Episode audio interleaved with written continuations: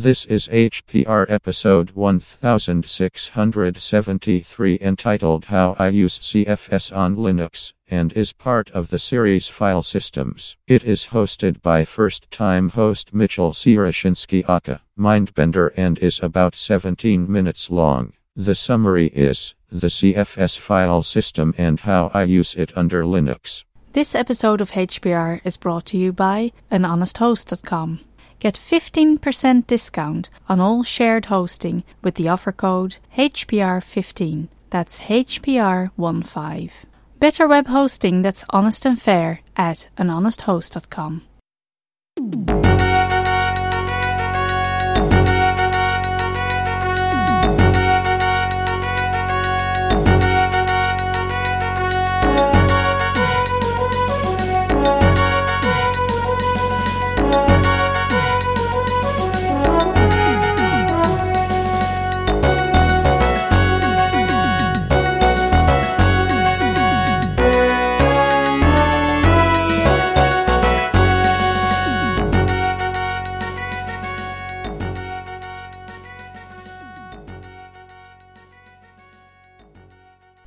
Hey everybody, this is Michael, aka Mindbender, uh, recording my first podcast for Hacker Public Radio.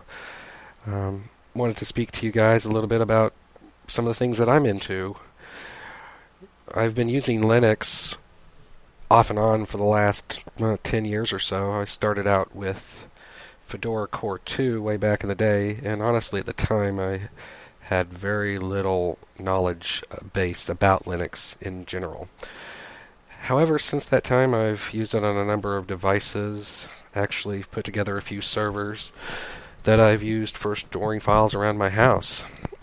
Um, what I want to speak to you guys today about is something uh, that I know has already been discussed on Hacker Public Radio, uh, is the ZFS file system. It is a very powerful and as they say, the last word in file systems. Very powerful uh, tool uh, that we have in the open source community. Uh, now, ZFS has been around for a number of years at this point and is is very stable file system, but it originates mostly from Sun Microsystems, now Oracle, uh, originally used in the Solaris operating uh, system, was uh, ported over to the BSDs, and honestly, I feel that it is the BSD's killer feature. Uh, licensing makes it a bit of an issue. It's released under a um, open source, but license, but the it's not compatible with the GPL uh, that Linux is. So unfortunately, it has never been uh, compiled into Linux itself. But it can be used in various ways with Linux. Uh, two ways I know of is a um, is the Fuse file system, which I'm honestly not that uh, knowledgeable about uh, because I've never used this method. Uh, I've been told it might be slower. Uh, if anybody else wants to comment on that, uh, please do. Um, but also, it's there is also a project known as the ZFS on Linux project. Now, more information about this project can be found um, at zfsonlinux.org. Um, as they say on their main website, it's a native Linux kernel port of the ZFS file system, so it actually works at the kernel level. Um, and they have pre-compiled um, binaries as well as um, uh, various as well as repositories for a number of distributions. Uh, looking on their website right now, I see, of course, Debian, Ubuntu, Fedora being uh, three of them, uh, but also Arch Linux, Sabayon, um, and uh, uh, as well as RHEL and CentOS. Um, it is now been reported to be stable on Linux. The ZFS on Linux port is stable in Linux and is felt to be ready to use in a production environment. I have been using ZFS on Linux for approximately uh, one and a half years on my own home server. I have a um, it's a currently originally it was a Debian uh, 7.0 based server that I was running um, the XFCE desktop environment on. However, um, I recently have switched over to Ubuntu uh, 14.04 uh, mainly because it's a long-term support release as well as it seems to work very well under the Mate uh, desktop, which is of course a reimplementation of uh, the GNOME uh, 2.0 series of uh, desktop environments. And um, whenever I first started putting together a server back in the day, I think it was a, I think it was in the Ubuntu 10 uh, era that it originally used uh, GNOME 2. So it has worked very well thus far. I'm using, like I said, uh, it's Ubuntu 14.04 with the Mate desktop. It is not the recent respin that was put out with Ubuntu 14.04 with Mate. I added the uh, uh, repositories separately. Um, however, it seems to work very well. Um, uh, the way I've put it together, haven't had any issues with updating or anything like that. Um, ZFS is I do feel the final say in file systems. It is robust. It has copy on write protection. Um, it basically treats multiple disks as one large pool. So the nice thing about that is if you have, you can set it to be uh, basically for high fault tolerance. If you lose one disk, uh, assuming that you've done it correctly, you will still have a file system. And going through commands, uh, using the command line, you can actually remove the faulted disk and put it back, and put a new disk in its place. Um, you can set it up to be similar to RAID 5 or even RAID 6.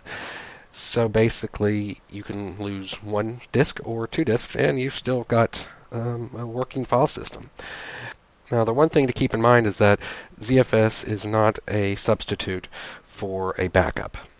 Uh, while it does have snapshotting, which I forgot to mention earlier, which basically means that it will be able to make a snapshot in time of your file system, and you can go back and retrieve files that may have been deleted.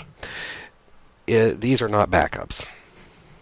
There is still nothing that can replace a backup, let's say, to another computer, to a um, USB drive or even to something like CrashPlan, which is an online uh, backup system that is compatible with uh, Linux, as well as other operating systems, including Windows and OS uh, X.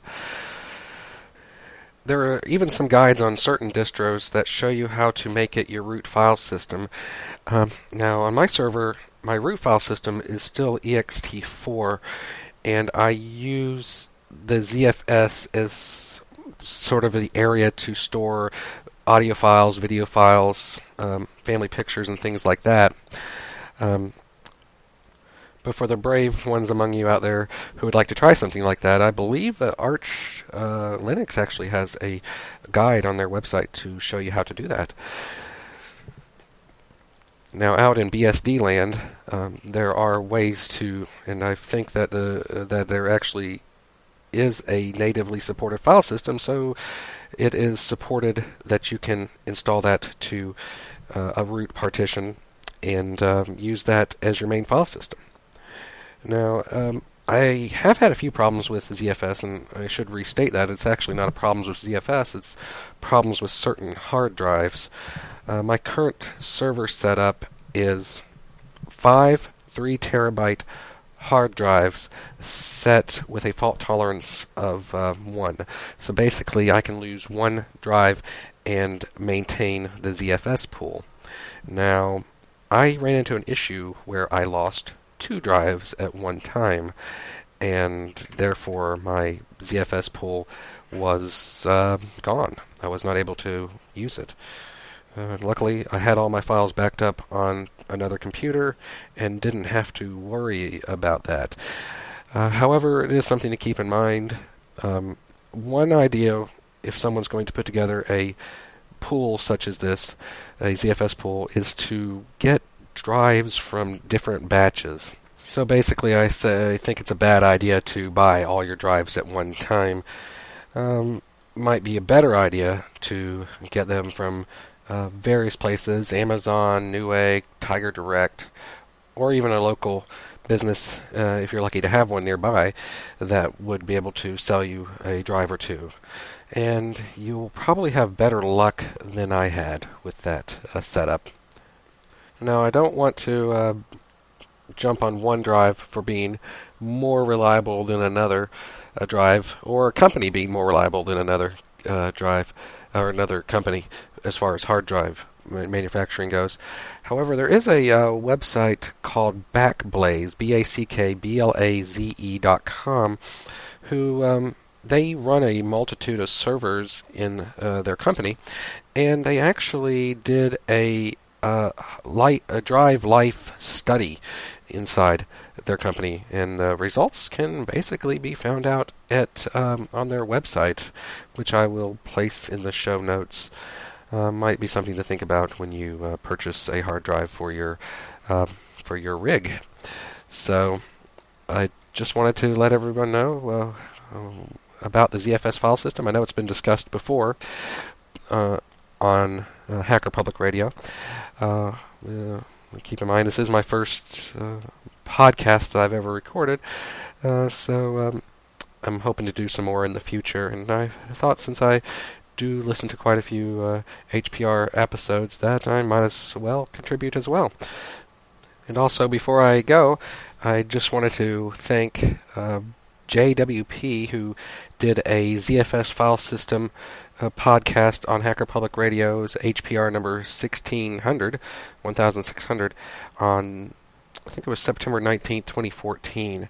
Um, he had some very good information about the ZFS file system, and uh, especially about reasons why it is not included by default in Linux uh, related to its licensing issues. And he you know, has a very good handle on that. So I recommend you to go back and listen to that podcast as well. Um, once again, uh, thank you very much. Uh, look forward to doing something like this again in the future.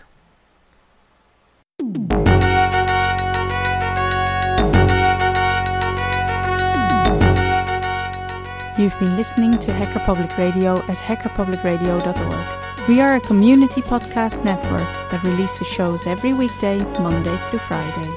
Today's show, like all our shows, was contributed by an HPR listener like yourself. If you ever thought of recording a podcast, then click on our contribute link to find out how easy it really is. Hacker Public Radio was founded by the Digital Dog Pound and the Infonomicon Computer Club and is part of the binary revolution at binrev.com. If you have comments on today's show, please email the host directly, leave a comment on the website, or record a follow up episode yourself. Unless otherwise stated, today's show is released under a Creative Commons Attribution Share Alike 3.0 license.